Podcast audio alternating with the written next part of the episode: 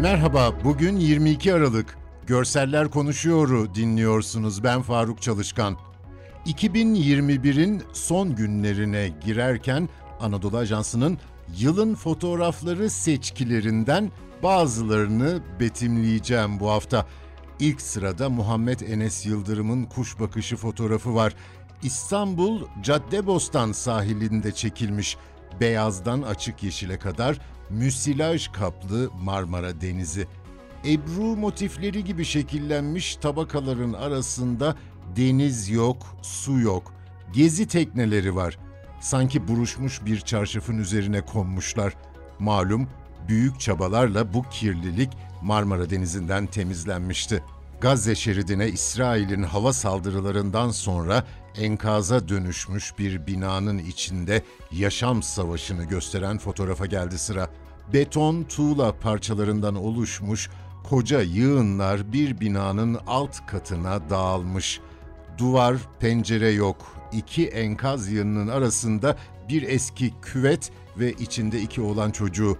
Bir kadın elindeki tasla onların üzerine su döküyor. Hayat devam ediyor banyo vakti. Tavanda delikler var. Üst katın beton zemini yer yer delinmiş. Delikler inşaat demirlerini açığa çıkarmış. Fotoğrafta Mustafa Hasuna imzası var. Suriye'de Beşar Esed rejimi ve destekçilerinin İdlib'deki saldırısı ardından yaralanmış bir çocuğun yürek burkan fotoğrafı.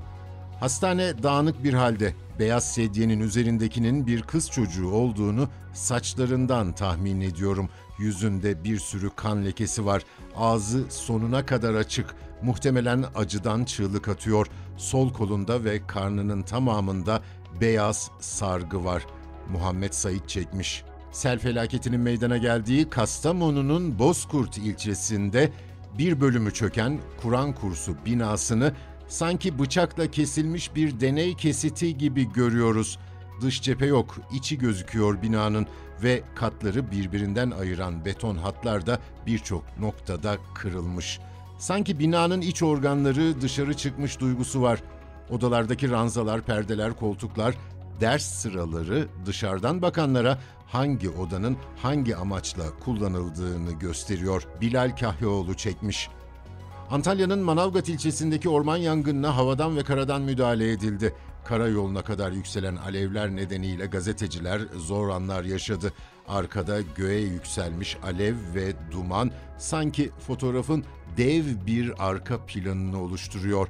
Elindeki kamerayla genç bir erkekle genç bir kadın bize doğru koşuyor. Evet adamın elinde kamera var, kadının elinde ise bir defter. Koşarken kadın bir elini adama uzatmış, sanki artık ileri bakmasını istiyor çünkü adam bir yandan bize doğru koşar gibi görünse de başı arkaya dönük. Aklı geride kalmış. Mustafa Çiftçi'nin fotoğrafı.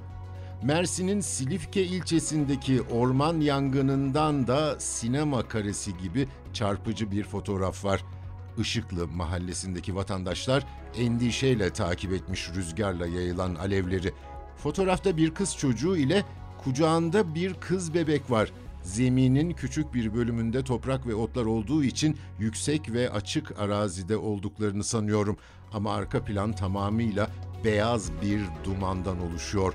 Sezgin Pancar'ın çektiği fotoğrafta başka bir şey yok. Rüzgarı kızların saçlarının uçuşmasıyla anlıyoruz. Yılın fotoğraflarına gelecek haftalarda da değineceğim. Bu haftalık bu kadar. Bizi hangi mecrada dinliyorsanız lütfen abone olmayı unutmayın. Hoşçakalın.